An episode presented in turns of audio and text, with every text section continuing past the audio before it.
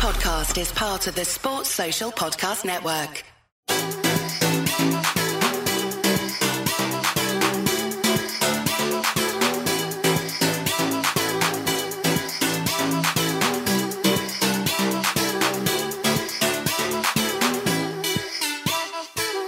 Boom, we're on.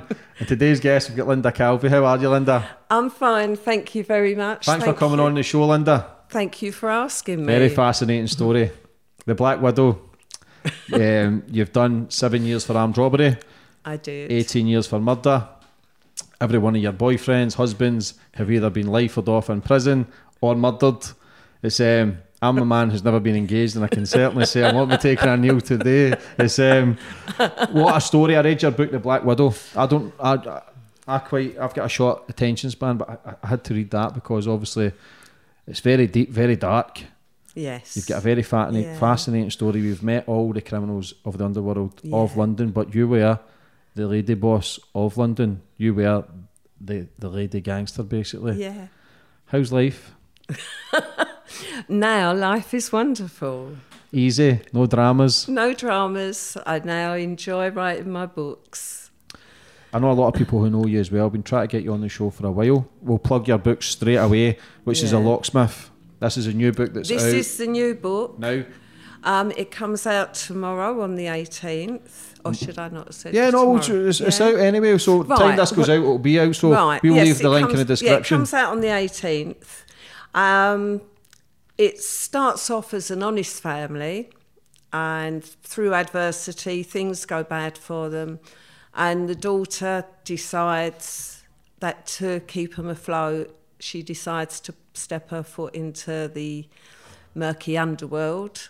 Um, it's going to be one little job, and this one job, obviously, it's never one job because one job becomes two jobs and three jobs. And by the end of the book, they're major players in the underworld. It's a bit like your true story, basically, a bit of your Well- life as well. It's not quite as exciting as Ruby's, but I suppose there's there's a bit of me in Ruby, yeah. I always go back to the start with my guests, where you grew up and how it all began. I grew up in the East End. I actually grew up in Stepney. I was one of nine children. I've got three brothers and five sisters. Um, I had a very normal, everyday upbringing. My parents both worked. My mum was a market trader. My dad was a blacksmith. Um, and the last thing I ever thought I would be was dealing in the underworld. So you had a good, because we spoke earlier, and a lot of people who came on this show have kind of had abusive lot upbringings and a lot of trauma, Yeah. and they kind of go down to the violent route. But you had a, a strong, I steady did. upbringing. I had a, a very loving, kind um, upbringing. My parents were lovely. We didn't have a lot, but whatever we had, my mum and dad always made sure that we we had enough. And as I say, we grew up very honest lives. And as in my new book, we all sort of knew the people next door or around the corner that was selling the knocked off stuff and whatever. Um, unlike Ruby's parents who wouldn't buy anything, I must admit my mum would buy the occasional thing if it came up. But I actually never got involved in crime until I actually met my first husband. Is that Mickey? That's Mickey.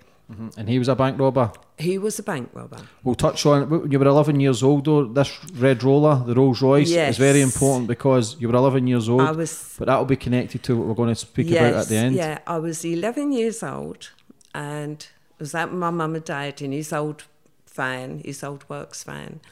And we'd been to visit one of my aunts. And on the way coming back, we stopped at the lights. And this beautiful big red car pulled up. And there was a man sitting with a big cigar in his mouth. And this lady sitting with a fur coat. And when I think back now, it must have stunk of smoke and been foul inside that car. But to me, this was really magical. And I looked and went, look at that beautiful big red car. One day I'm going to have a red car like that, and I'm going to have a fur coat. And my dad said, I hope you do, darling. He went, because if you do, that's a roller, a Rolls Royce, the best car in the world. He said, and that means you've arrived. And that was my inspiration that I wanted to end up with a Rolls Royce one day. No matter how you got it. And the funny thing was, all through my life, when I was doing what I was doing, I bought Mercedes, I had a Porsche, I had all different cars. I never had a Rolls Royce. And I got a Rolls Royce at the end of my sentence with my last husband, who actually was the only honest man I'd ever gone out with. And he had a red Rolls Royce. It's mad that, that all the years I doing madness to try and get the money to get a Really Rolls Royce, you end up getting one that was legit. because I didn't even know that he had this car. Um, it was towards the end of my sentence, and you used to be able to go out on a Sunday. You had to be collected at the time to be taken out. And a couple of my friends, girlfriends, came and took me out for it. We booked a meal. And we got in the restaurant, and it was a bit early, and they said, Oh, we're busy, do you mind waiting?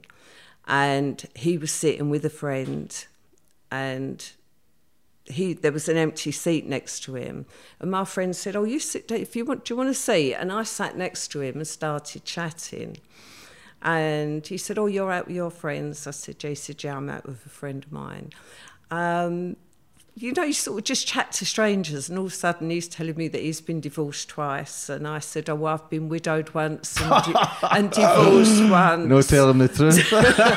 So I told him this. So then he went, Are you with anybody? Oh, no. He went, Can I take you out for a meal? So I said, Yes, you certainly can, but not till next Sunday. Mm-hmm. So he said, Well, I'd like to take you out maybe Thursday, Friday. I said, No, I can only go out on a Sunday. So he said, Why is that? So I said, Because I'm in prison. So he laughed and he went, How can you be in prison? you're visiting, like, you're, you're in a restaurant. So I said, No, I'm in an open prison and explained that I could go out. And he said, okay, that's fine. At that time, he never asked me even what I was in prison for. I think he thought if it's an open prison, it must be something quite minor. And he said to me, I'll pick you up next Sunday. Give me the address.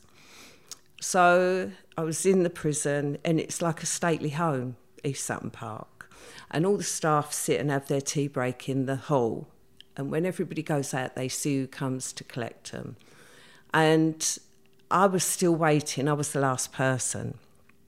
And I thought, oh, he's not going to turn up. I've made myself look stupid because I said to everybody, oh, I'm going out, this, this man's going to come and take me out. So I said to the, one of the girls cleaning, will you um, give me a call if somebody pulls up? So she went, yeah, of course I will. And about five minutes later, she shouted up the stairs, Lynn, has he got a red roller? and I thought, a red roller. It was just like so surreal. Mm-hmm. And I came down and there was this red Rolls Royce outside and he was standing outside going, waving like this. And I said, yeah, that's him. And one of the staff went, we've took the number. If that's a crook, you know, you're back inside. I said, he's not a crook, he's a businessman. Is that what it said to you? Yeah. Association? Yeah, Try to get you put because I inside. think they just looked and thought Rolls Royce. That's got to Yeah, be a two and two together, innit? Majority of people have got rollers are dodgy, Yeah. as sad as it is. So that was it. They mm-hmm. checked him out and said, no, he's bona fide. And I got engaged while I, while I was in prison. And when I come home, we had a big wedding. But he said, to- I told him the story when we were out this first day for a meal. And he said to me, I can't imagine you've ever done anything. You look so lovely and sweet.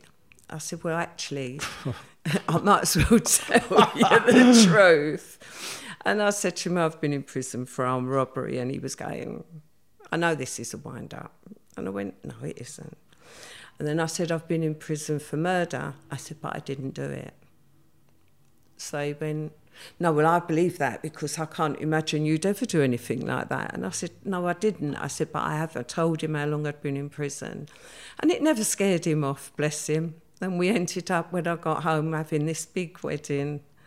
And he unfortunately died five years ago.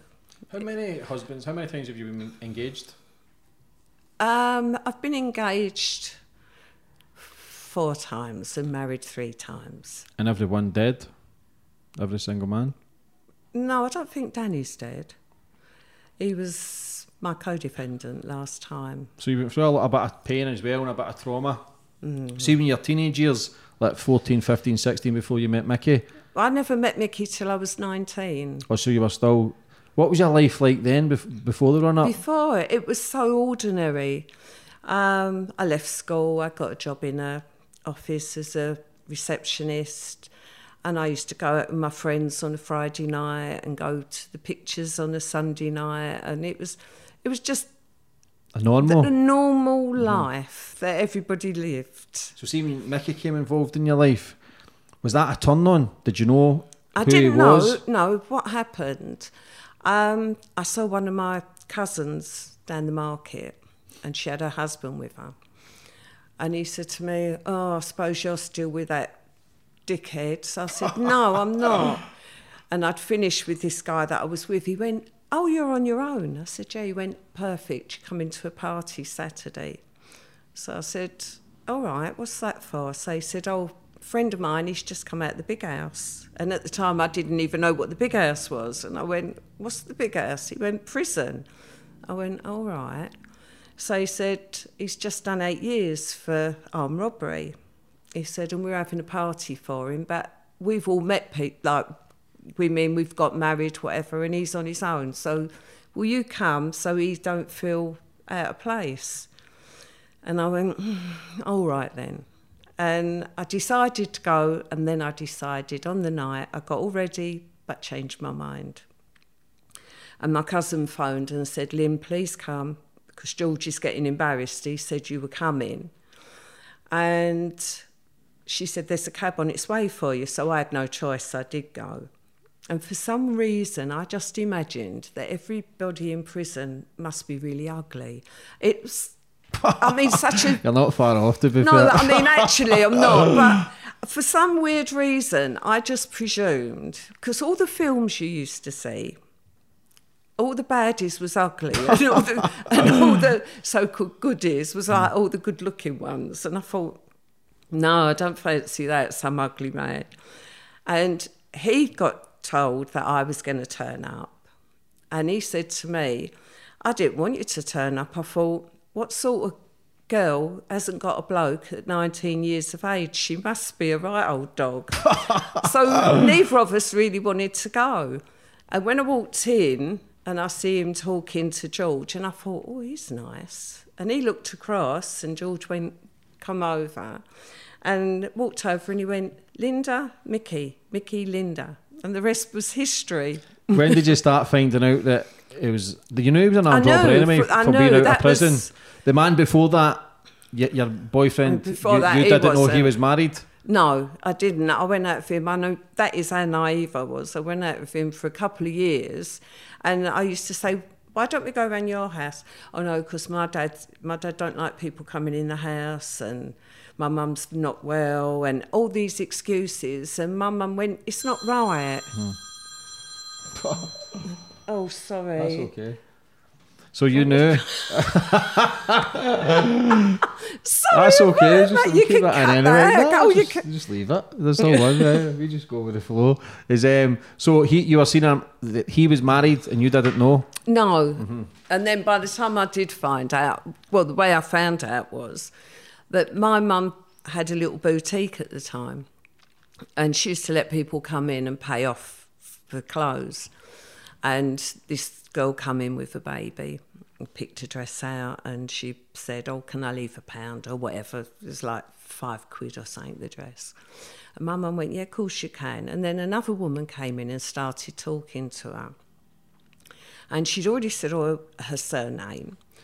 And then she was chatting and she said, Oh, is your Terry still on the coal? And still. t-" She went, Yeah, he's on the coal, but he'll be going back to the scrap next week. And my mum thought, I know who that is. So she's come home. My dad's come home from work. And she went, Right, I've been waiting for your father. Get your coat on, we're going out. So my dad went, Where are we going? Because my mum was the boss. So she said, Right, this address, where is it? And my dad said, Oh, I know where that is.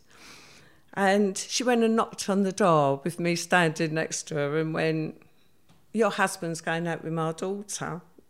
And I thought, oh no, I don't believe this. And my dad, I think, wanted to be swallowed up.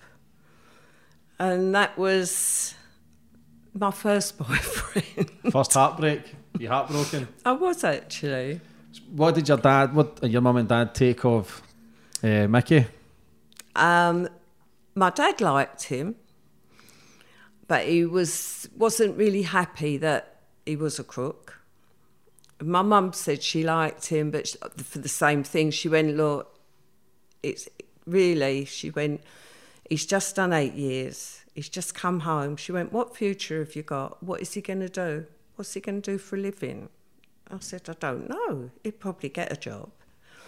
And I said to him, my mum and dad said, What job are you going to do? He said, The job I've always done. I'm an armed robber. And I thought, Well, I can't really say that to my mum and mm-hmm. dad. And I went, He's looking. He don't know what he wants yet. But that was actually. It's crazy that a clean cut girl, because the photos of you when you're younger, you were a beautiful girl, beautiful young girl. You can see why all the bad men always, it's like a trophy as well, having a good looking girl. And was that, so when you were only 19 and 20, do you think you could have been manipulated into that life as well? To I think I was because I was I was actually really quite sheltered. I mean, as I, as my younger sisters got older, they was allowed to sort of go out and do a lot more than me. I was the eldest girl, so it was no, you've got to be in at eleven, and you've got to do this, and it was you wrapped, wrapped in cotton wool yeah a bit more. more so I think, and especially with my elder brother. If any boys used to walk me home and they'd stand on the doorstep and kiss me, the letterbox would come up and he'd go, "Do yourselves a favour." Fuck off. yeah. And I used to go, Mum, I'll never get a boyfriend Mm-hmm. with him. How old was Mickey? Mickey was 28. Well, So 27 still, when still I met young him. then as well. Yeah. How many banks did he? Do? So when he was coming in with money, I had the getting ready, balaclavas ready, getting the guns ready. Were you there at that time? Were you, was that an Mm. Not in the very for you? begi- not in the very beginning. Um, obviously, because I was his girlfriend, so I wasn't in that Circle. cir- circle. But then when um, we moved in together, and I had my daughter, and Mickey never couldn't drive because he'd gone away so young. He never learnt to drive, so he always used to say, "I'll be the anchor man," which is the first one that goes in and the last one that comes out, which is the one. The worst job to Yeah, have so when you're doing that. Balls in. And he went, I don't drive, so I'll step up and I'll always do that. So he was he was really sort of popular to to do. Like, you know, to sort of do the you not job. get used then a lot more because people knew he was first in and last out? Yeah. I think he, he had such a good name and everybody used to say, Oh, you can stand on Mickey. Yeah, Mickey Mickey goes in first, Mickey comes out last to compensate for the fact he didn't drive. Did you think you had something to prove as well, constantly doing that? No, I don't know if he did or not.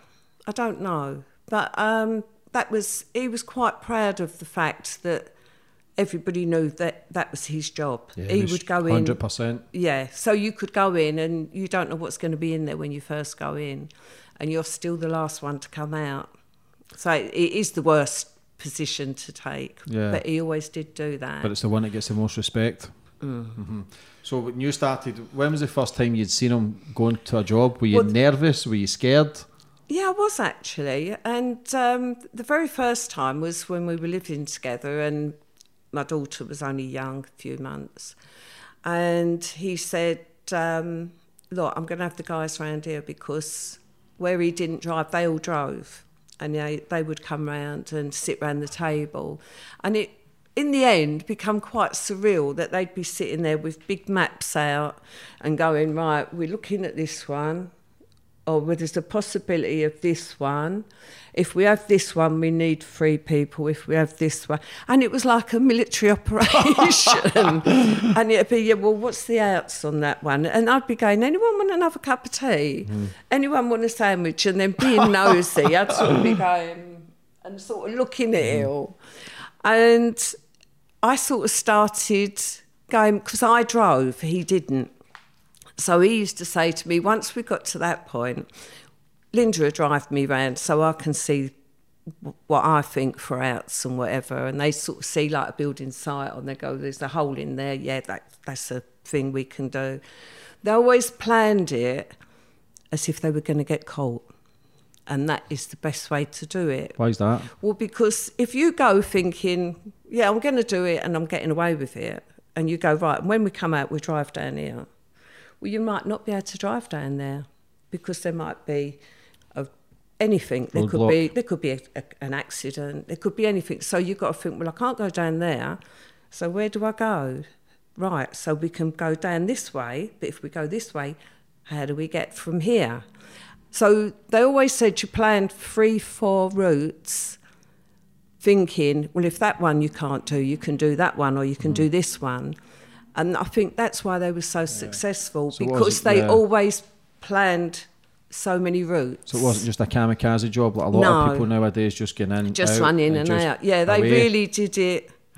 to perfection, basically. Yeah, Mm-hmm. and it's sort of, you'd go down turnings where there'd be sort of, um, you know, like the bollards in the road, so you can't go drive Mm. through. But they go right. Well, we'll have a couple of motorbikes outside. May not even be used, but they were there in case you had to run through and there's a police car behind you. But if you've got motorbikes, you can carry on. They're stuck. Mm. Yeah. So it, I learnt from them, listening to them, exactly how you did Mm-hmm. everything. And I used to actually go out with him, so to, to do the sort of The recce's. surveillance kind of stuff. How was that? Um, was it? ev- How long was it to plan a job? Couple of weeks, couple of months, days. Sometimes would be a couple of months. Sometimes might only be a couple of weeks. The actual job itself would be like minutes. yeah.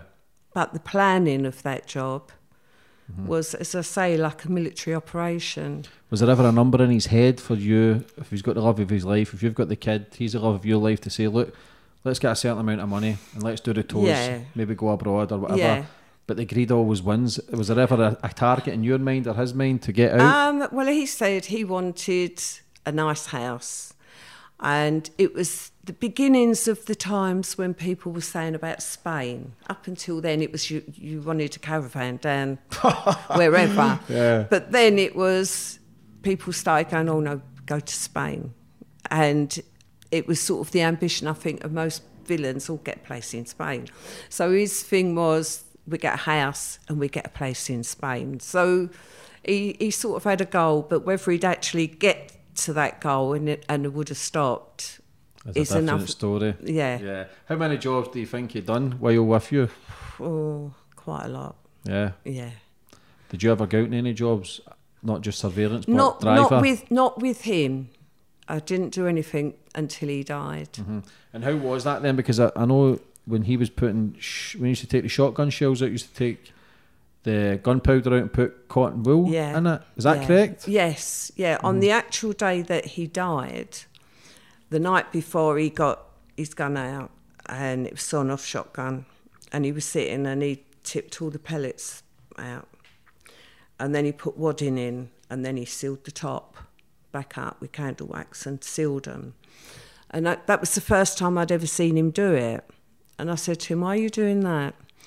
And he said, Because it's December, it's a supermarket. There's going to be women and children about. If I've got to pull the trigger, I know I can't hurt nobody. All I'm going to do is make a noise. He said, So there's no way. He said, But if, if I think I'm going to be confronted by security or police or whatever, he said, I'll just go boom and they can think, right. He said, it gives you that little bit of, of an edge. But he, he said, I will not have anything in, in the cartridges. So that is why the next day when he was shot dead, and that they tried to tell me their version was that he faced them like it was the Wild West, and when it's you- me or you, it was like, are you for real? And I said, you shot him through the back. And they went, no, no, no, we've already, everything's done. I said, no, you shot him through the back. No intelligent person would stand with an empty gun and look at somebody with a loaded gun and go, it's me or you. And I thought, they're talking like it's a film. And that was the start of my battles with the police. So you become anti-authority then? well, then I really sort of went into it because obviously all his friends were coming round and going, right, Lynn, what's the SP? And I said he was shot through the back. And they said, Are you sure? And I said, Yes, because he sat and took all the cartridges out, uh, all the little things out the cartridges. So then we started investigating, and in those days, everybody knew a copper. So you always got news of what was going on and what was happening. And we eventually found out that, yes, he was shot through the back. Um, the policeman who did it was on his own. We were told that he was off duty and he'd still got the gun out, so he'd got the gun out illegally. He shouldn't have. It should have been back in the station. We were told what we were needed to ask for: the duty roster, the gun um, book, well, suddenly there was uh, accidentally somebody had knocked a cup of tea over one, so it was illegible, and the other one had gone astray. But everybody knew what really happened. And they said, Oh, we've already done the autopsy. He was shot through the front and the bullet come out of his back. And I said, I want my own autopsy. So we went to a solicitor, and the solicitor said, Right, I'll get a um, one of those people that does the autopsies. He said, We go for the best one in the land, and then whatever the answer is, it can't be disputed. And they did the autopsy. Oh, first of all, we got told, Yes, we've got, we've got this guy to go and do it. When he went to the mortuary, they said, Oh, the body's lost. What? Yeah. So they, he said, You can't lose a body. What are you talking about? So contacted the solicitor and said, I don't know what's going on here, but they've said they've lost the body. And we had to go to court to get Mickey's body back. I mean, these. It How long later? Um, it was a few days later mm-hmm. because the magistrate said, "You cannot lose a body. This body must be returned for the coroner to do what he ha- what he has to do." Um, and you've got 48 hours to return the body. So then the body did turn up, and our autopsy stated he was shot through the back and the, and the bullet come out the front. See then, but was it the coppers not as the flying squad? Was it the Sweeney? Like the Sweeney it was like the Sweeney. In those days, they were like mm-hmm. the Sweeney. Yeah, they really were. So, who was on the job with him? Was there no one there to say it? Was no. that because he was always last out? Yes. Mm-hmm. there was three and two had got in the car, and the the people there was quite a lot of witnesses, and they said he was locked out of the car, and the car drove off, and he jumped on the back of the car, and when he was spread eagled on the back of the car, that's when he was shot. So somebody locked him out. The people he was working with. Mm. Is this Ron? This came out after. I never knew that mm-hmm. it ended up it was and Ron that, who locked him out. And this is a man who was obsessed with you. Mm. So after Mickey get killed, how was your life then? What was the plan? Was it just a case of I want to get into crime myself? I want to just no. I think at the time, um, well, I, I was just demented. I think because I remember as I got told by Mickey's brother, um, Mickey's dead all I could hear was somebody screaming and screaming and screaming. And I heard somebody going, slap her around the face, she's hysterical. And I, could, I was going, yeah, slap her around the face, she's hysterical. But it was obviously in my head I was saying it. And it, it was me that was screaming. And I think, and I still say now, something changed in my brain that day. And it never changed back until I got arrested all those years later. Did you just kind of have a little fuck it button then? Just yeah, I think I did. Yeah. So what kind of who were you involved with after Mickey? Who did? Um, well, it, did you have any other girls around you, or other women, or was it just you and just me? The gangsters. yeah. It's funny that how you can be conditioned to end up thinking like them. I always say it, but show yeah. me your friends and I'll show you your future. Yeah. You just become part of that, yeah. no matter what your upbringing was. And they all respected me so much. And they would really say, Well, what does Linda think? In the end, I sort of had the final say on everything. The brains. Yeah, so weird. Did anybody ever say to you that, listen, you're going down the wrong way, or was people too scared of you? no, I mean, some people used to say to me, Lynn, are you doing the right thing? And I went, Yes. that was it. Yes, I am. What was your mum and dad saying at that time after Mickey? Oh, they was. I mean, my mum and dad were really, really upset when Mickey died, and Ron suddenly came into my life, and he. I was really rock bottom from Mickey, and all of a sudden, Ron was there, and he really played a game to get me, really did, and even at um, there was like a lot of the people they done benefits. They did a couple of benefits for me. And at the first one i was standing at the door and we were saying oh thank you for coming thank you for coming. And ron came in and he there was a big bottle of chanel perfume and he went this is for you. And i went oh thank you. And he went are you okay? So i said just thank you. And he went in and i mean going back now mickey's been dead over 40 years.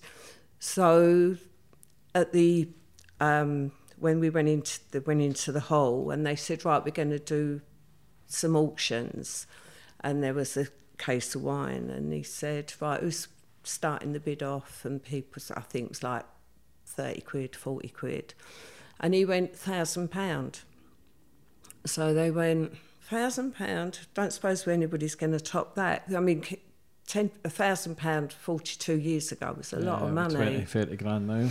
So they went right sold to Ronnie Cook. So he walked over, put the grand down, and he went, "I'll raffle it again," and just went.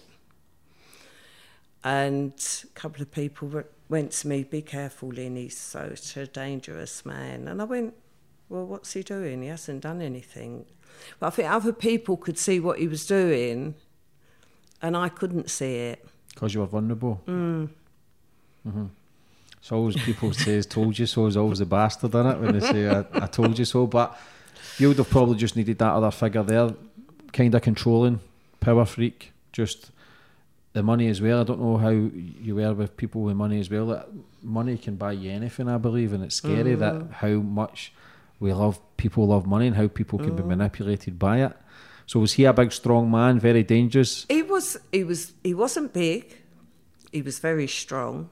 I think he was only about five foot eight, five foot nine, but he was really strong. But his strength was that he was that he was a nutcase, Yeah. and even all the big tough mates that was Mickey had at the time and all that went, you don't take Ron Cook on because you can't win him. If you have a fight with him and you win, you've lost because he will come back and kill you. And he was in your life with Mickey before Mickey get killed. Just only a couple of months prior. Mm-hmm. And Mickey had said to me, Oh, I've got a new guy that I'm working with. So I said, All right. And the only time I'd ever seen him, um, we were going out on a Saturday night. And I'd got all ready, got dressed, just had this sort of pale blue silky dressing gown tied up round my waist. And there was a knock at the door. Mickey was in the shower. And I opened the door and he was jogging on the spot in a tracksuit. And he said, Oh, is Mickey there? So I said, uh, He's in the shower, I'll call him. So I went, Mick, there's somebody here for you, is it? He said, Oh, tell him it's Ron. So I said, It's Ron. So he went, Oh, tell him, don't worry, I'll come back tomorrow. And Ron said to me from that day, he looked at me and fell in love with me. He said, And it's all your fault, everything that happened after that. So this is before even Mickey was killed or anything. Do you And think potentially Ron killed Mickey? Well, I think, yes, he locked him out of the car. Do you think he could have shot him? He could have shot him, and I think he was thinking that how to get rid of him, and he got that took that opportunity. I don't think maybe to think he would have got shot, but to get caught, he would have got 15 years. So I think he was thinking, right, I'm, I can get rid of you now. Take him off the cars and then he can slip in to yeah. make his way with you. He actually died, so Mm-hmm. Yeah. So how did the relationship end up starting with Ron? um, as I say, he, came to this benefit. So he bought you basically. And then he came to the next one and he did the exact same Mm-hmm. 1000 pound, done that. Um, and he come around and he was, look, it's a few grand. Anything you need for the kids, anything I can do for you, blah, blah, blah. Um, and he was so polite and sort of really gentlemanly. He was the complete opposite of what everybody told me he was. And um, he first of all said to me, "Can I take you out for a meal?" I said, "Oh, I won't go out because it's Mickey's not been dead very long." And he said, "Oh no, no, just as a friend." He said, "Ask one of your brothers or one of your sisters or something to come." And my, my younger brother said, "Yeah, I'll come." And he came out, and we went out sort of every week for about six, seven weeks. And then in the end, he said to my brother, Do yourself a favour. I don't want you coming out with us no more. My brother went, Oh, he went, Lynn, what are you doing? But by then it was too late. Did you fall in love with him? Not really, no. Do you think that was just for security for yourself as well? Maybe? I don't know. It was, as I say, I was, thought, my thoughts in those days were very, very different. Yeah. Really different. Did he not used to drive in the car with dead bodies in the boot? Yes. What were you thinking then, though? Was that not? yeah, but a- I that- didn't know. I mean, he actually came to my house. I mean, I'm he- laughing because it's. Is that not an out? Is that not your, your your card to say right? Wait a minute, I need to go here. Yes, or were you scared you- of him? But you couldn't go. Would you, you have get You couldn't go. I Would you couldn't. get killed? Well, he said to me, "You- "You're mine. You you can't go anywhere." Was that a turn on for you though? That somebody had that No, power not over you? really, because I thought I don't like this because I've never had this before. Mm-hmm. I've never. Mickey was the most easygoing person in the world, and I could say, "Oh, my sisters have phoned up. Can I go?" Yeah, fine. Do what you want to do, and I'd go with my sisters or friends had phoned me and, Do you fancy doing? Yeah, he'd go. Fine. You you go and enjoy yourself. And he had dead and bodies in it And Mickey never had. Oh, but. Ron did. I mean, the first, he never, ever, ever brought anybody into my home. And one Saturday, he said to me, I'm bringing a friend for a meal. And I want you to get exactly what I asked you to get. And I went, God, he must be really special. You've never ever invited anybody. And he said, uh, No, he is really special. And it was a, such a simple meal. He wanted a prawn cocktail, he wanted steak with all the trimmings, he wanted his cheesecake, he, and he wanted the white wine, etc. And I said, Yeah, that's fine. I'll get all that. He said, But it's just for me and him, not for you.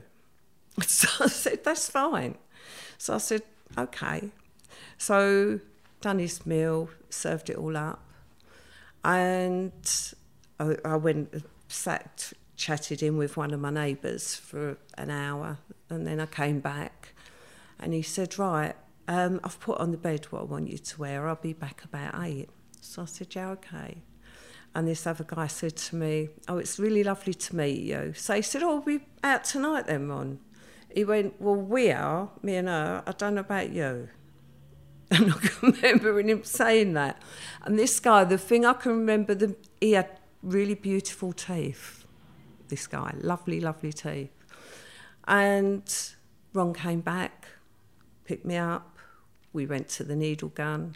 We went in, ordered a drink, and he said to me, I'm going to be about 30 minutes. Don't talk to nobody and tell me who comes in and who goes. And when he came back, he said to me, "Oh, Who have you spoken to? I said, I haven't spoken to anybody. It's not really anybody coming in.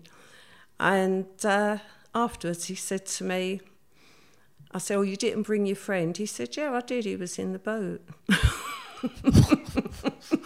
So the person he was talking about was in the boat dead. was in the boot. He said, He's not there now. I've got rid of him. I've put him over Hackney Marshes. And then the next day, he said to me, Go and get all the newspapers. Well, Ron never read the newspapers. Could he read? So he, he could, but not very well. And he said to me, go and get the news. And he went all through threw them all on the floor. He went, that's weird. So I said, what? He said, it's not in the papers. I went, well, it won't be in the papers if it happened last night. It'd be in tomorrow's papers if they find him. And the next day it was in the papers. He went, oh, good, I'm glad they found him. What were you thinking then? Did you already, you already knew he was a psychopath? Well, that was it. Exactly. Yeah. Could you not leave then? Were you too No. frightened to? I mean, there was one of his friends, another one of his friends, who said he was sitting outside a pub with about three of his mates having a drink. And Ron pulled up, lovely sunny day, and wound the windows down and said, Do you fancy coming for a ride? And he went, No, not really. I'm having a drink with my friends. So he went, No, come, come and have a drink with me. Uh, come and have a ride. I've got to go somewhere. And he went, no, no, no, I, I'm fine here. He went, okay then. He said, oh, do us a favour. If I flip the boot, can you get my jacket out? He said, no, I should have realised then. Why would he want a jacket? It's a boiling hot day. He clicked the thing, lifted there was, he shut it, he went, get in. He said there was a body in the boat. Many people do you think Ron killed? Ron said about 13. No and I way. think that was probably about right. That's a mass murderer. Fucking hell, Linda. No wonder you done a long sentence in the jail to get away from the crackpot, man. It's um, that's nuts. Yeah. That to see that. But it's like people that knew him all said, Lynn, he tops people. Well, you can't row with him. Was he a hitman? Or just do it through I think vengeance? he would just do it. Yeah. the buzz of it. Yeah, I think so. I mean, another time I was um, in a pub with him and my sister in law, and a guy come in. They've quite a few of them come in. There was somebody out on a home leave, really drunk. And he looked over, he went, Oh, Ron. And he come over, he went, Hello, Ron, how are you? Blah, blah, blah. And Ron was going, Yeah, I'm fine, I'm fine. And I thought, Oh, he's really drunk, this guy. And he all of a sudden he stood on my foot. And Ron went, You stood on her foot. So he turned around and he went, Well, it's only an old slag, isn't it? Well, that was it. You could hear a pin drop.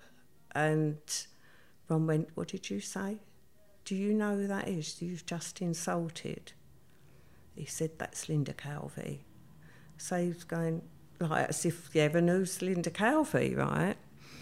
So he said, Mickey Calvey's widow, and you've just insulted her and you've called her that. And he went, Oh, sorry, mate. So he went, Get on the floor and kiss her feet and ask her to say sorry, uh, ask her to let you off. So he ended up getting on the floor, kissing my feet. I felt so embarrassed. And there's all these other big, like, like this, all standing over, going, like as if, oh, what is going on here? And he's kissed my feet and went, I'm sorry, I'm drunk and I, I didn't know. And Ron's standing behind him going, so I went, no, sorry, I can't say, can't accept it. So he's gone, please. And that, Ron's going to me like this. So I've gone, I can't say sorry. And Maureen, with that, thank God, come over and went, Ron, stop it. She went, get up, mate. Go over with your friends. And that was it. Do you think he could have killed him I think he possibly might have that done was a green. afterwards. That was a green light for you to say, "I'm not accepting your apologies." For him to say, "Right, I'm going to kill you." So I don't know. Mm-hmm. But I don't know, never see this this person ever again. so, That's not a good thing, though. That's not a no. good thing. But I mean, it was. It's like the sort of things you see in films and you go, like, no, that's not, that can't But happen. hearing that, if he's killed 13 people, that's worse than a film. That's worse than a horror film. Yeah. More people are dead. That is why none of them would come over and and say anything. yeah, fuck. Anybody with a right frame of mind would know they're about five miles away from your gaff. How were you scared to leave him in case he killed your dad? No, but um, he had said to other people, if she leaves me, I'll kill her son. He said, I don't like her son. He looks like his dad. He must have really been jealous then, eh, Yeah. Mickey, yeah, because he was well liked and And he said that um, Neil looked like his his dad. Did he that- hated him. Did that ever give you the fear every night that he could have potentially killed him because the jealousy and the envy that he had for your ex-husband, Yeah, I think possibly he could have. and you had to stick by it. When was the first time you done a robbery, After he went away, Ron? yeah, Ron, Ron got caught in, on a robbery. He got 16 years. How was that a relief for you? Well, I thought, oh, that's a relief that he got caught. But he said to me, um, he said, you will wait, won't you? He said, because you've got a lovely son. And I went, yeah, of course I will. What a bastard! the I manipulation. know.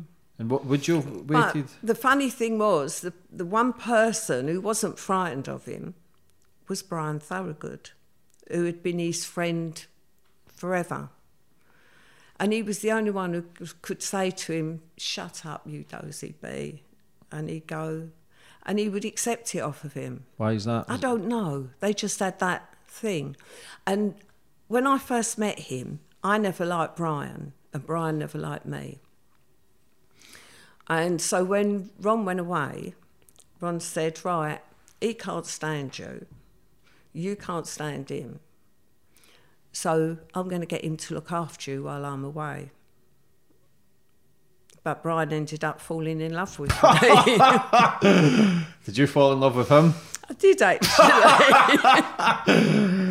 So that stupid bastards put him on thinking that you hate each other. Was he put? We did. Yeah. At that time, because he went, "Oh, do us a favour. You want me to look after her?" And he went, "Yeah, I do." So he's put you onto you thinking. Was he when he's been in But watching he over was you? he was an armed robber, and that's when I started doing the armed robberies. And what was it like doing your first job? Were you driving or were you in the bank? I was driving. What was that feeling for you? It was it was the strangest. fe- It was sort of as if you was floating. It was really. I can't explain it. It's like your feet wasn't on the floor. Do you know? Do you know what I mean? It was sort of- Adrenaline. yeah, I think it was so. Yeah, Was that And you that was- that was it. That What was did you get your first job? I think we got about fifteen thousand. How many involved? Three. Did you pick up the information that you'd learned from Mickey beforehand with Yes. like escape routes, different Yeah. plan A, plan B, Yeah. plan C, Yeah.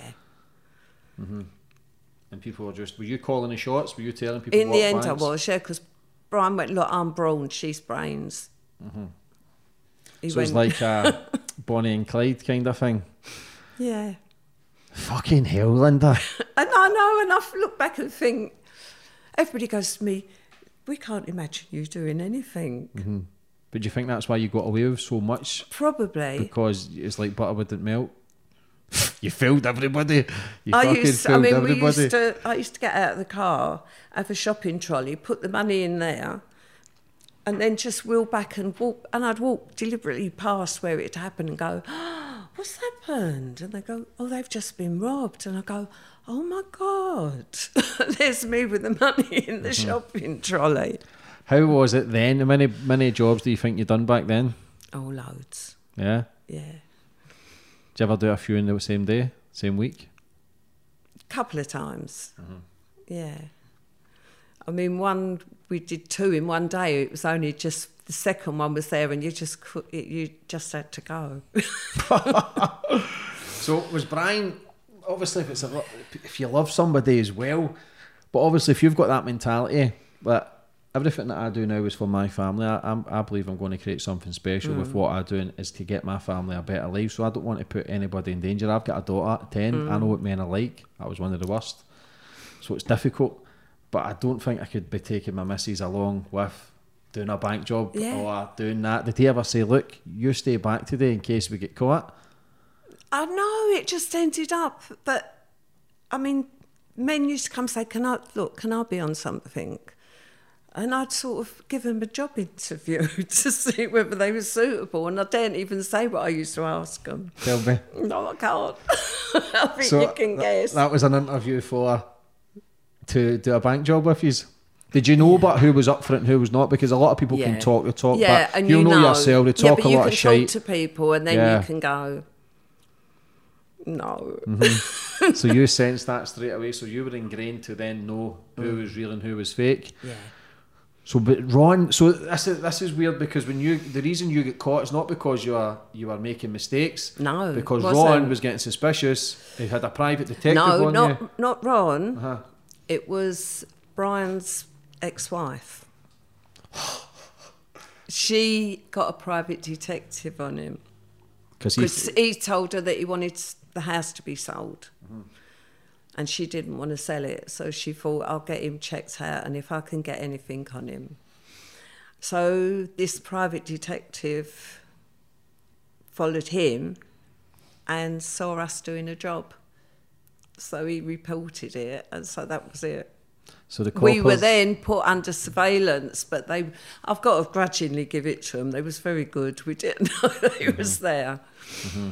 So the private detective that Brian's missus has put on to use is the ones that's end up he ended up reporting it to private detective. Yeah, yeah. And even the police said, "Yous were so good, we didn't ever call you on your own merits.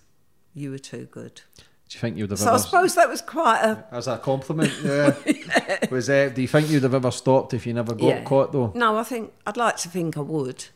Because I've had Noel Razor Smith on the podcast, who's an absolute diamond. I've got so much time for Noel.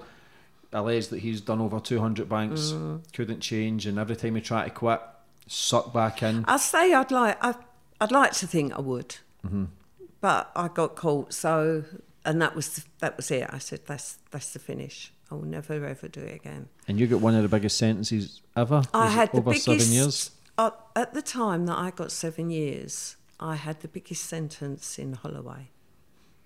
Because going back all those years ago, women never got big sentences. They'd get sort of six months, a year, 18 months. What did Brian get? He got 21 years. Did they not take the blame though? Did they not com- yeah, they a- did. to a lot because of charges? What happened? Um, the three of us got arrested: Carl Gibney, Brian, and myself. And they said to the police, "Okay, we're ba- we're bang to rights, but we can do. Can we have a little deal here? We'll hold our hands up to other things, and you drop her out." And they said, "Well, we'll do what we can do." So they ended up. He said, "She, I want her to have bail." So they said, "Okay, give us a couple of robberies. She can have bail." So they said, "This one, this one, this one," and they sort of started negotiating, and it was drop her down to the. They said, "We can't. She can't disappear. She's got to be on the charge sheet, but we'll put her as the most minor person." and we'll speak for her. So that was the deal. So for that, Brian told him about 21 armed robberies, and he went, My throat's dried up, I can't tell you anymore. Mm. and I thought, Oh, bless him. And Cole told him he was on 15 of those. So they did. They really did their best to help me. What was Ron saying at this time then when he? oh, he, wanted know? to kill. He said he wanted to kill Brian. When did he find out you're getting letters? It's When not. it was- it's not like now you've got mobile phones. You Oh can, no, he, he didn't find out till he read the newspaper. and it was Black Widow Gang. Uh-huh.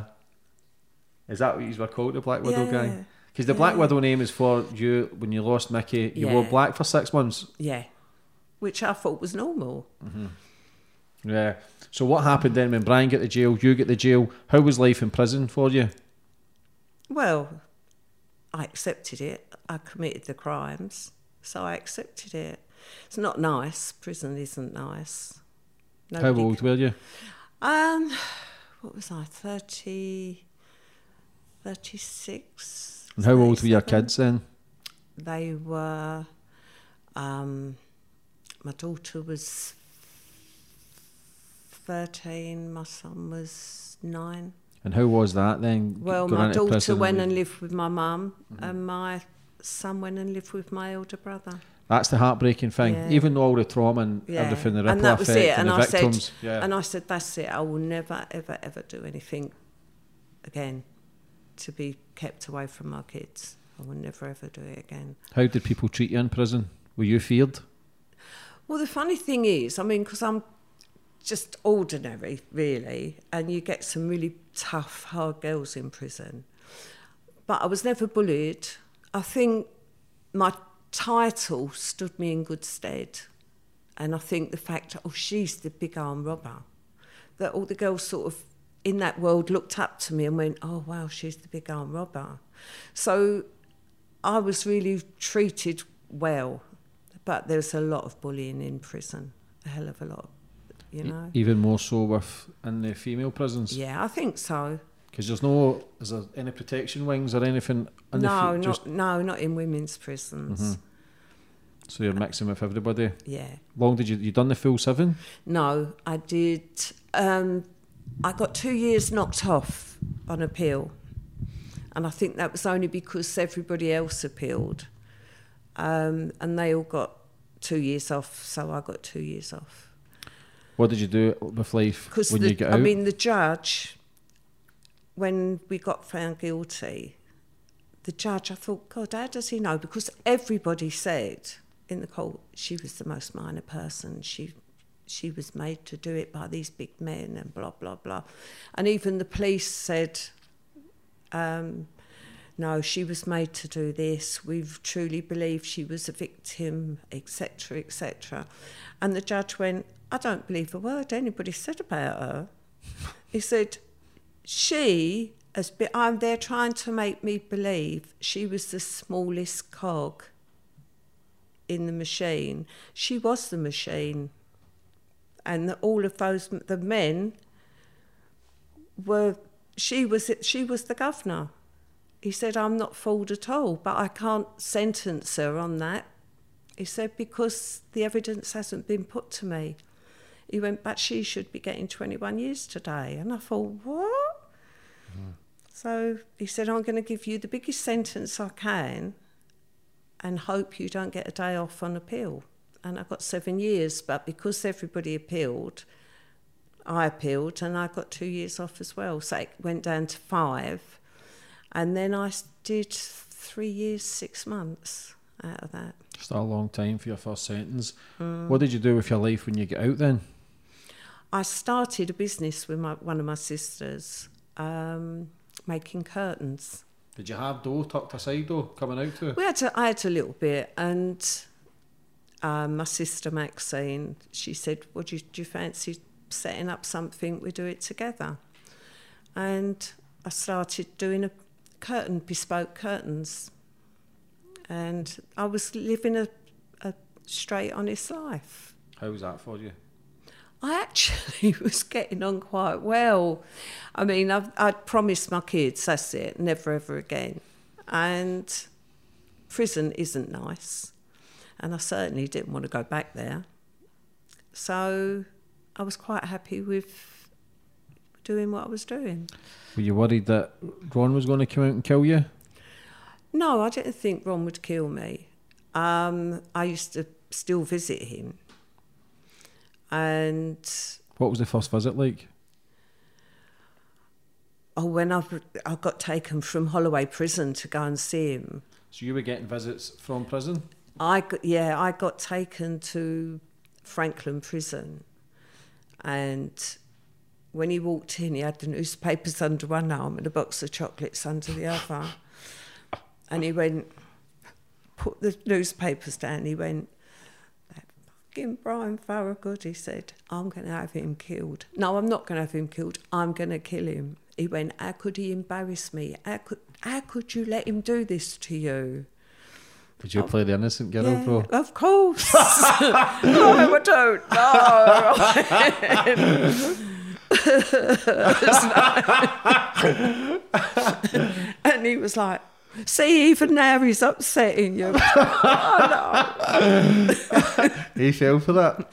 And then at the end, I thought, it's all right. I've, I've won him round. And mm. then as well, they said, right, visit's finished. I said, well, am I getting them chocolates? Are they melting under your arm? And he went, yeah, you can have them. I wasn't going to give them to you if I didn't believe you. Gullible bastard. I don't know. It was, even though these nutcases and that, I interviewed some nutcases as well, and you can tell the vulnerability and how gullible they are as well. That, Yeah. that's why they're so psychotic as well, because they think they're doing nothing wrong. So, So- uh, what what happened then when you get out? Who was the relationship with then? Uh, then I wasn't. So you were single. Yeah. Lucky for men then. Free men that time. How Nobody's could you worried. say that? So, what? Who came into your life next? What man? um, well, there was no man in my life then. Mm-hmm. There was there was Ron. So just Ron. Yeah. And Ron was coming out like I used to. He was coming out for days out. So he was getting home leaves. Yeah. But this day, I um, I used to take him home every week, and we'd be indoors and then take him back. And that was when he got murdered on one of those days, and it was nothing at all to do with me at all. And I certainly wouldn't have had somebody murdered in my house. And it ended up it was Danny Reece, but I was not aware of this murder happening. And who's Danny again? Danny was a friend of Brian's. So were you having an affair with Danny or anything? No, he was in prison. Mm-hmm. So Ron get out, home leaves. Danny was in your house, but Da- Danny. No, what happened? Danny had, had got to the end of his sentence, and I used to visit him on for Brian. I Used to go and visit him, and he said to me, "Oh, I'm home next weekend." So I said, "Oh, lovely. I'll come and get you." And he went, "No, I'm a big boy. I can get on a train. I don't need being take, picked up." So I said to him, Well, what are you going to do? So he said, First stop's going to be the cemetery because his son had been killed in a car accident. And I said, Well, that's it. I'll pick you up. I'm not going to let you get on a train and walk around the cemetery and try and find a grave on your own. I'll pick you up. And that was the only reason I actually picked him up. And there was people in court that said, "Oh, we saw Danny Reece in the um, cemetery with a blonde lady, and he was sobbing on his son's grave." That it was the truth. That is the reason I picked him up, and because he was so upset, I took him to my house. To I said, "Go to my house and freshen up before I drop you off at your mum's." And he was there, and my son come in, and he'd got a bootleg copy of some film that was out at the time, like the sort of pirate. action. Yeah, yeah, yeah. And he went, "Oh, I've wanted to. I'd like to see that."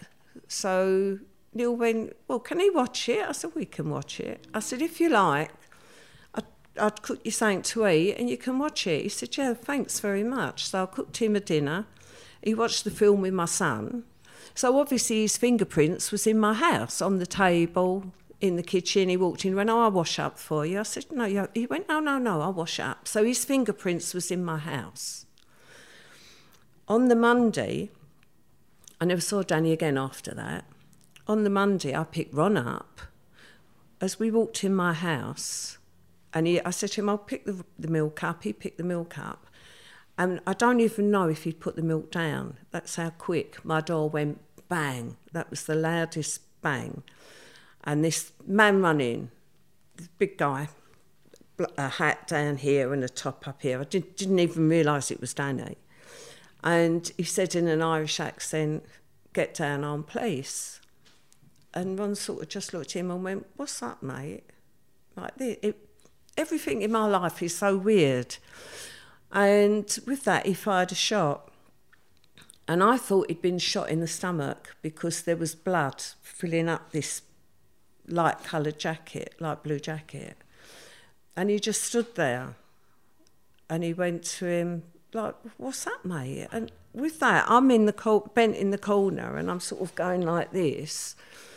And I'm thinking, am I going to get shot? I don't know what this is, what's going on here. And with that, there was another shot.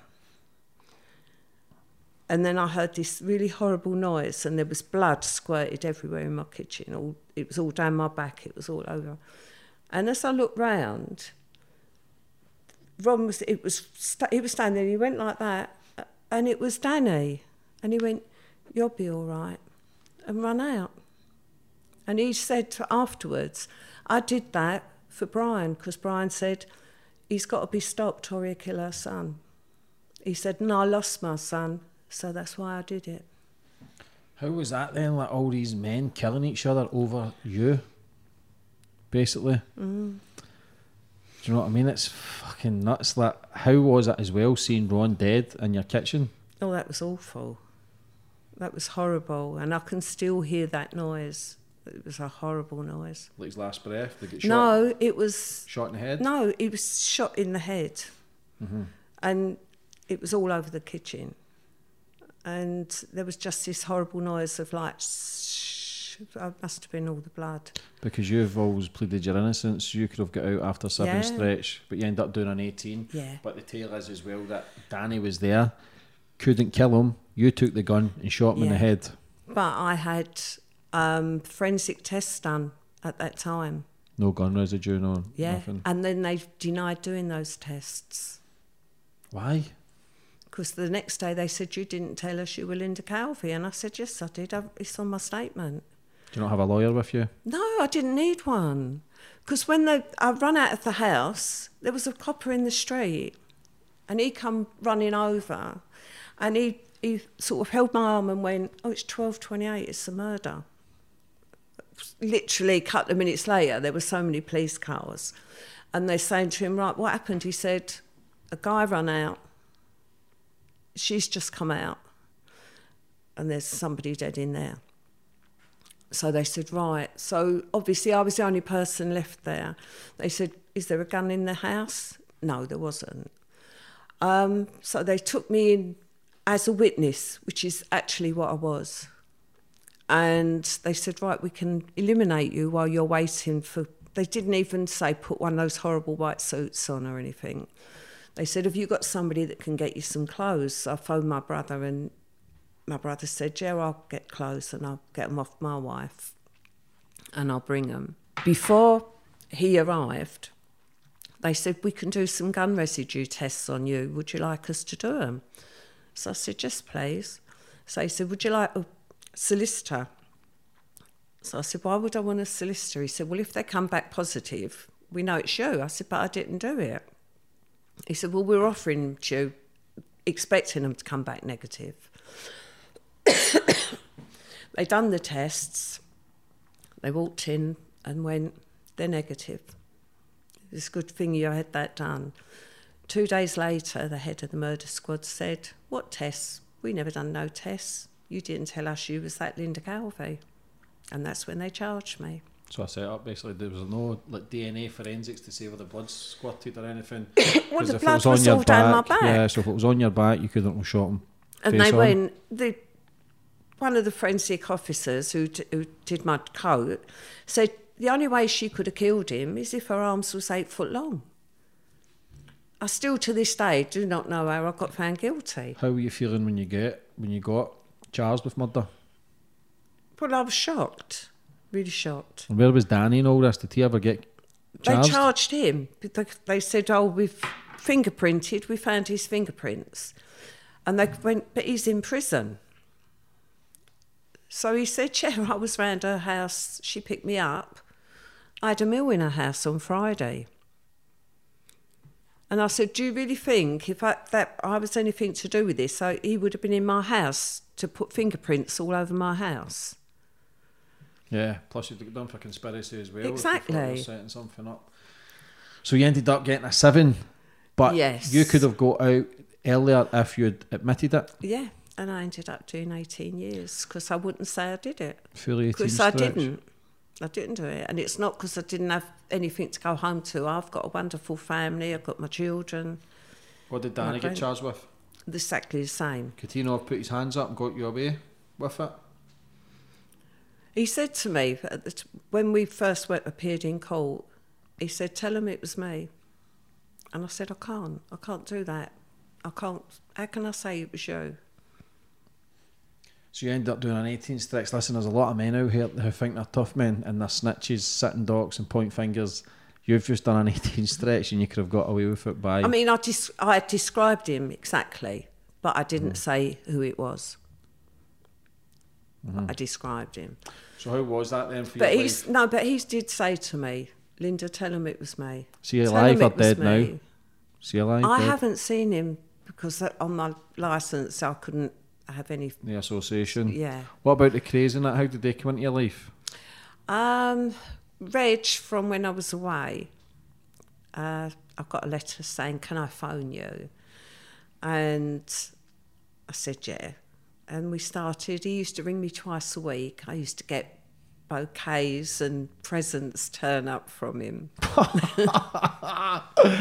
Every madman in the world try to get your number and sending you chocolates. Charlie. They've asked to marry you, Charlie Bronson Oh, and Reggie Kray. Charlie used to ask every six uh, months. It's some fucking list there, Linda. Honestly, it's some list that like. Obviously, Reggie and Ron, they're dead as well. And yeah. Charlie hopefully get out next year. But how did it, why have you, if you why is that you've got that? You must have something that these men fall in love with you. You must be. you must have know. some sort of magic that that these men are all killing themselves over yourself. You, you like even though these men are manipulating you, but a part of me is saying that you've also manipulated every single I'm, one of yeah, them Yeah, I'm sure. Mm-hmm. I'm sure you're very to then even Ron in the prison with his chocolates under his arm, never going to give you them, ended up crumbling. So Yeah. you, in my mind, played every single one of these men as well against them to your own advantage. Yeah, I probably. I've got to say, yeah, I probably did. Yeah, well, a fair play as well, but Yeah. it's the the whole life through it. When you got your eighteen, then how was what was that going through your mind? Knowing that you had kids, knowing that you could have admitted, I mean, the amount of people that said to me, "I'll just say you did it. Get home," and I went, "No, I cannot say I did it. I was nothing to do with it." Do you ever think that karma plays a part as well because all the shit you did get away with, eventually catching up with you and balancing it out? well. I suppose you can say that. How hard was that for you being so stubborn though, knowing that you had kids out here? I know it- my kids used to cry every time I went up for my parole hearings. And I used to say, I can't say it. I can't say it. I never did it. I can't say it. Are you still fighting this day to get the yeah. conviction overturned? And I still, I mean, it may be deluded, but be, now, obviously, everybody involved in that case is all retired, long retired, or dead, I suppose. That I think maybe one day, especially now that sort of my books are coming out and whatever, that somebody might sit there and go, Do you know what? She did tell the truth. That is true. And I still think one day somebody may go, I was given those tests to do. Yeah, they were negative. That wasn't even in that room, or somebody one day I really think may turn around and say, It wasn't her. Never know who's watching this. Do you need a new piece of evidence to get a retrial? Well, I don't think you could get a retrial Retrial because it's already been done, yeah. Yeah, it's all been mm-hmm. done.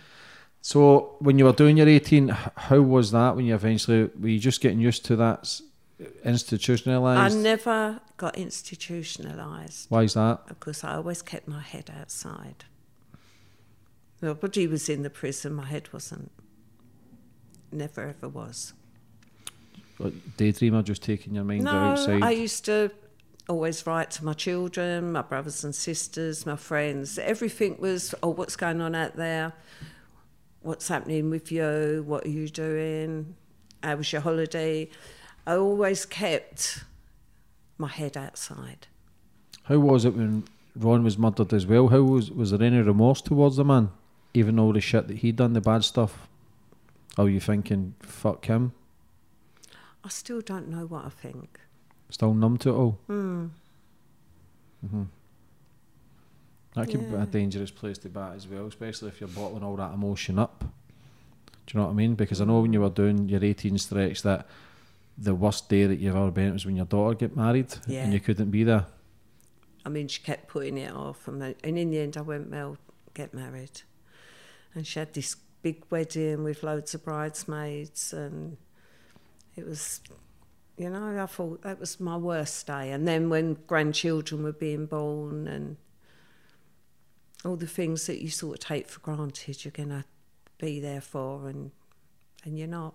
Is that when you start looking back in your life and going, mm. have I just messed up? Just, but again, looking back right from the start, you're a beautiful young, young girl.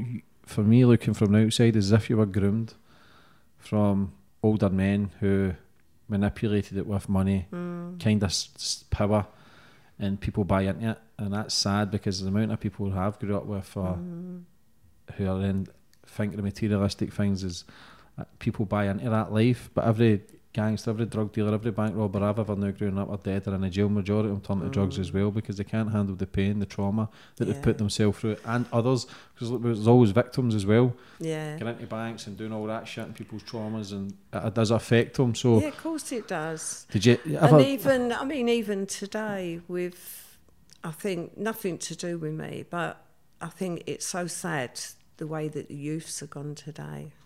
And life is so cheap to them that they, they don't think twice about wanting to stab each other, and it's for nothing. And they're youngsters, kids, yeah. and it's awful. I mean, friends of mine do uh, a charity, and that's for For Tony, who was the charity called? Tony, for Tony Turner, and um, that's t- to put down your knife. Yeah, take back your life. To put down your knife, and I think kids don't realise prison is horrible. Don't think about it. Don't don't do it. Because you were in with some of the biggest monsters out. You were in with Myra I mean, Hindley. I, I personally do West. know a young boy that um, he got life recommended 25 years. And he was, he was 20. So, for stabbing. And another boy lost his life for nothing, for a silly little argument. Yeah, a lot of ego gets dented now. A lot of people fight over postcodes, which is irrelevant. because Yeah, you were with, it's crazy. Yeah, you were surrounded by the biggest monsters Yeah. probably the UK's ever seen with um, Rose West and Myra Hindley. How was that as well, being from the streets and obviously the crimes you done? There's no, you still done a lot of shit, but they were Oh, killing they're- kids and killing a lot of people. They're sort of unbelievable people. They, they are really are horror stories, aren't they? You slapped Myra Hindley? Yeah, I did. and I, was, I, I shocked myself, I think, when I did it, because I was. They give me a job in the library next door to where she was, and she was used to do the washing, and there was all these black and yellow stripes. Do not cross here. You get put on report. And one of the officers looked in and went, "Oh, Linda, you can put your washing in before factory comes out." So I said, "Okay," and I sort of just walked straight in, and she was t- pulling washing out the washing machine as she was singing, and I just walked up to her and she looked at me and I just went whack, and she sort of went like this and went, "I could get you sent back to Holloway for that." And I went, Holloway doesn't hold any fears for me, do what you like. And I thought, oh no, it's took me all this time to get here. And I was thinking they're going to come in in a minute and go, Linda, go and pack your stuff. Mm-hmm. But they didn't. In fact, the next day they come in and told me she sits and has her coffee in the library. So that was another crazy thing. How was it then being in for the 18 years? Did you have like any partners in there or was it difficult to being away for so long? No, it was di- it was difficult. Mm-hmm. I made a, I made a couple of friends, but very very few. To mm. think for all those years. A long time as well. What do you think Mm. looking back at that, being that time in prison? Is it difficult? Is it difficult to speak about, Linda? It was. I mean, I think the maddest question that anybody ever says to me is, "Was it? Did it seem very long?" And it's like, what do you mean? It was eighteen years. Of course, it was long. It's a lifetime. And the amount of people that have said to me, question. "Oh, did it seem a long time?" Uh, yeah, eighteen years of long time. How did you get through it? Did you do any reading? Did you do any psych? like, I used therapy? to read the newspaper every day, and I used to go to the gym, and uh, I got really into the gym, and I trained as a hairdresser in there. So I used to keep keep my time. Keep busy, keep your head down. Did you ever? When did you? Well, you can't ever win the system, and that is that is the truth. You that's what people. Yeah, 'em. that's what people need to learn from a very young age. You can't beat the system. can't Nobody's beat the too clever. system. Every drug dealer that I've ever grew up with think they can beat the system. Everyone gets Nobody can over. beat the system. Yeah. Once you're in that do- behind that door, and you've been sentenced, you can be the biggest, hardest person going. You're not going to beat that system. How did Charlie Bronson end up getting a hold of you? How did he end up writing to you?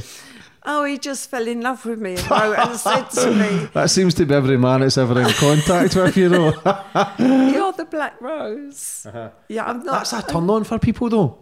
That shit, same as like bad men and gangsters.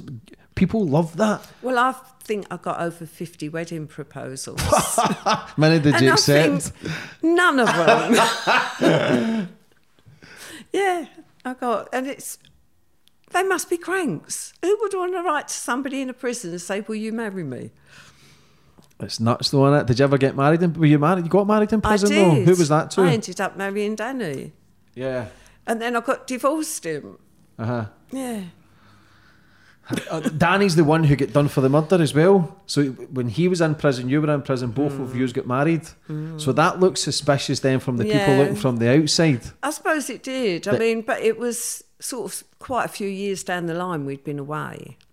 And I, in the end, thought there's only one person who knows what this is like, and that's him. And he said to me, There's only one person who knows how I feel, and that's you. And we were always fighting to, to get back to court, whatever.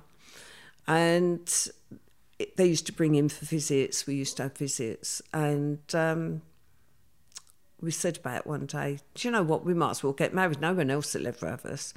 And said to the girls, and they went, oh, yeah, we can have a wedding. So it was sort of, yeah, all right, we'll get married.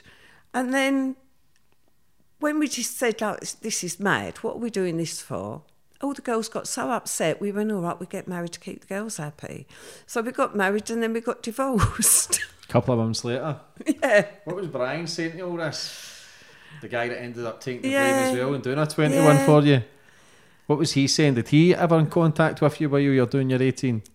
Oh, he used to write to me, yeah.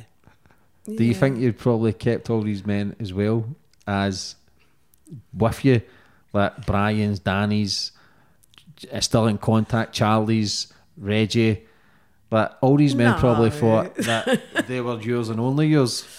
Yeah, and then when they probably found out they weren't, that's why they ended up all fucking killing each other. It was like a wild, wild west over Linda. so when you eventually, when did you realise you were getting your release date? Because the, the law changed when you were doing your 18. the- and the law changed to say you didn't have to admit your guilt to be released. You were judged on your behaviour in prison, um, your sort of plans for your release, etc. So, without having to say, which I didn't, I would never have said that I did it. Everything else, they said, well, she's a model prisoner. She's never done anything wrong. She's got a fantastic family to go home to. So I, I fit all the criteria to be set free once they took that one thing away. Would you have died in prison, Linda? yeah, I, you- if- yeah, I would have done. Yeah, Stubborn, stubborn. I am, and I would have. Even though you could have get out just for Yeah. saying, putting your hands up and saying, I did that." Yeah, I would never have said it ever. So when you got your release date, what was going through your mind? Um, well, I met George, didn't I? And I, and I got collected in my red Rolls Royce. Coming out of prison, you get counted, you get put, picked up, and you're. That's what I was talking about at the start. This red roller you visualised when you were 11 years old. Yeah. Coming out after doing an 18 stretch for murder, get picked up in a Rolls Royce. Yeah. Isn't that mad how life kind of connects? That's what I'm saying. Yeah. That is mad. Mm-hmm. Yeah. And George died four years later, Yeah. but he was cancer. There was no, t- no, any poison or, No. bullet to the head. No, bless him. People will be thinking, but fuck me, man. Like, oh, Yeah. that's like it just shows you that. yeah, he died of cancer, bless Yeah. him. And it was him that said to me, Right, your life is so amazing, Linda. Write your book.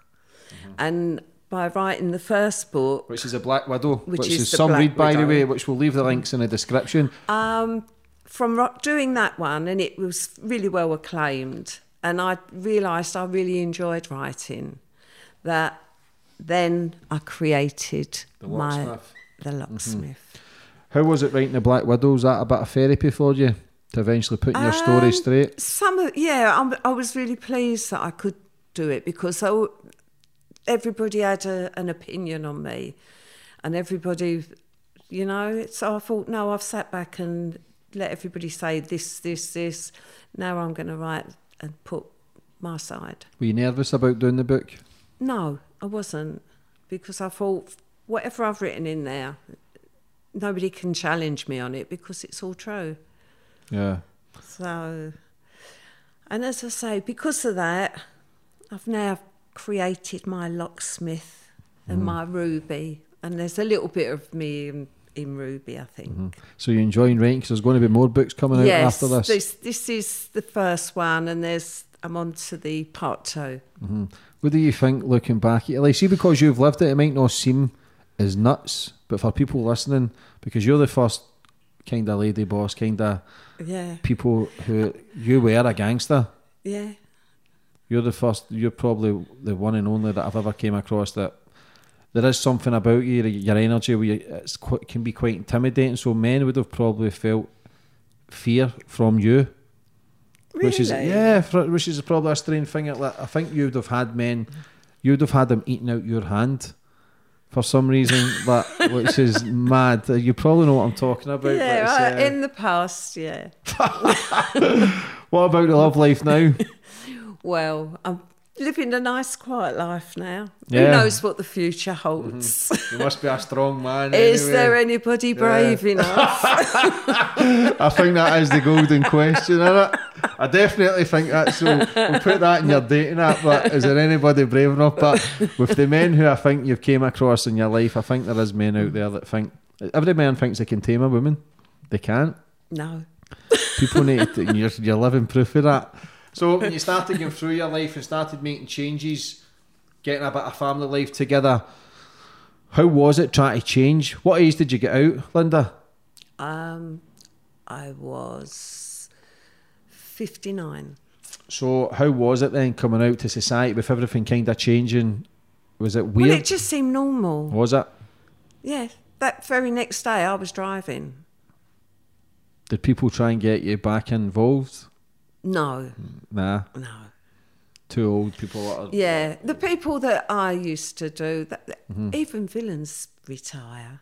yeah, they get tired. they get tired. They do. Yeah, did um, look, who's the maddest person you've ever came across? Ron. Ron Cook. I've never heard of, I've never heard of this man either. No. Nah.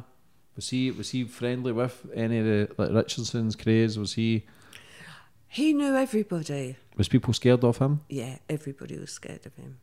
Everybody. And it's funny because when it happened, they set an incident room up in the school behind. And my sister worked in that school. And everybody was going, Oh my God, who was it? And she thought, No, it's my sister's house. But she didn't want to say because she was in the school.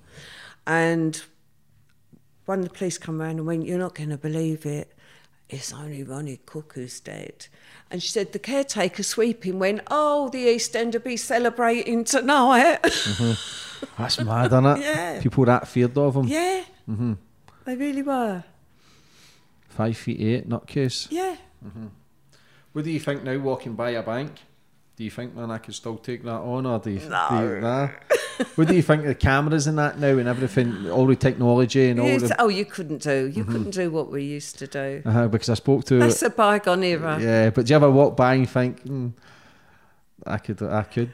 Odd occasions, I along and I'll think, no, I don't think that. But sometimes I'll drive past somewhere and go, and I might say Mm-hmm. to whoever, say, "Oh God, I robbed that." I go, they go, like Mm-hmm. you, you know, it's sort of What do you think looking back in your life? I know we have a laugh and a joke, but obviously some serious stuff. But what do you think, like looking back and thinking, wow, yeah.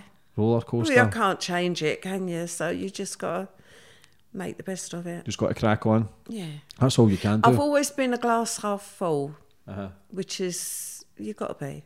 It's got to be, man. You've got to concentrate on the You've gotta- positives. Yeah. You were led down that life. That's the cards you've been dealt. You're still breathing though, so it's all Yeah. down to you how you want to play the, the rest of your hand. That's right. Do you know what I mean? So yeah, what about for anybody watching?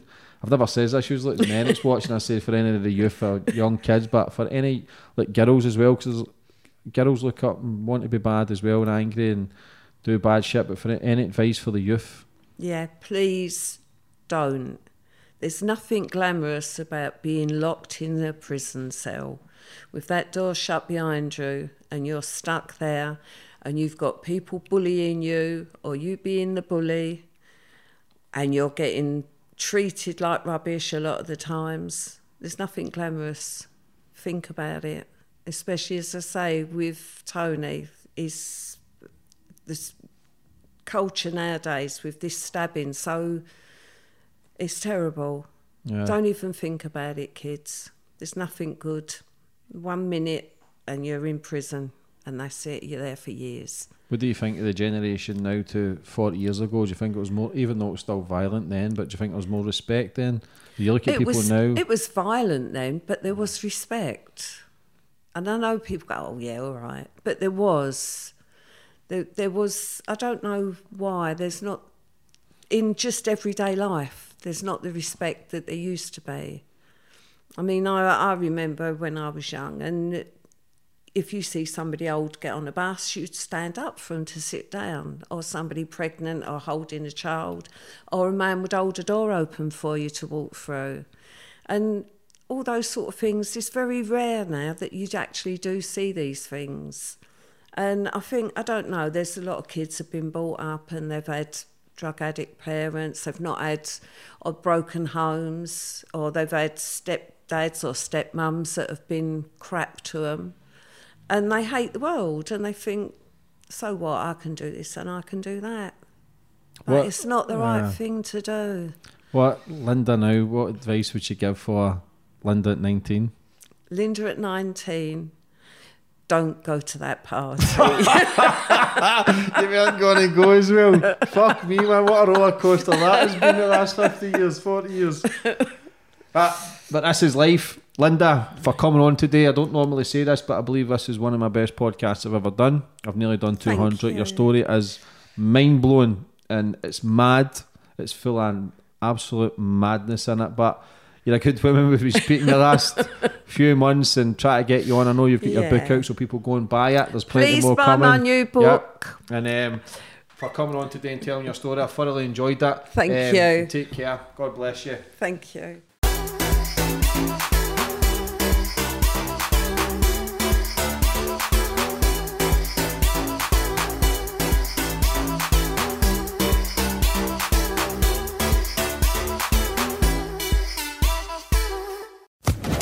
Social Podcast Network.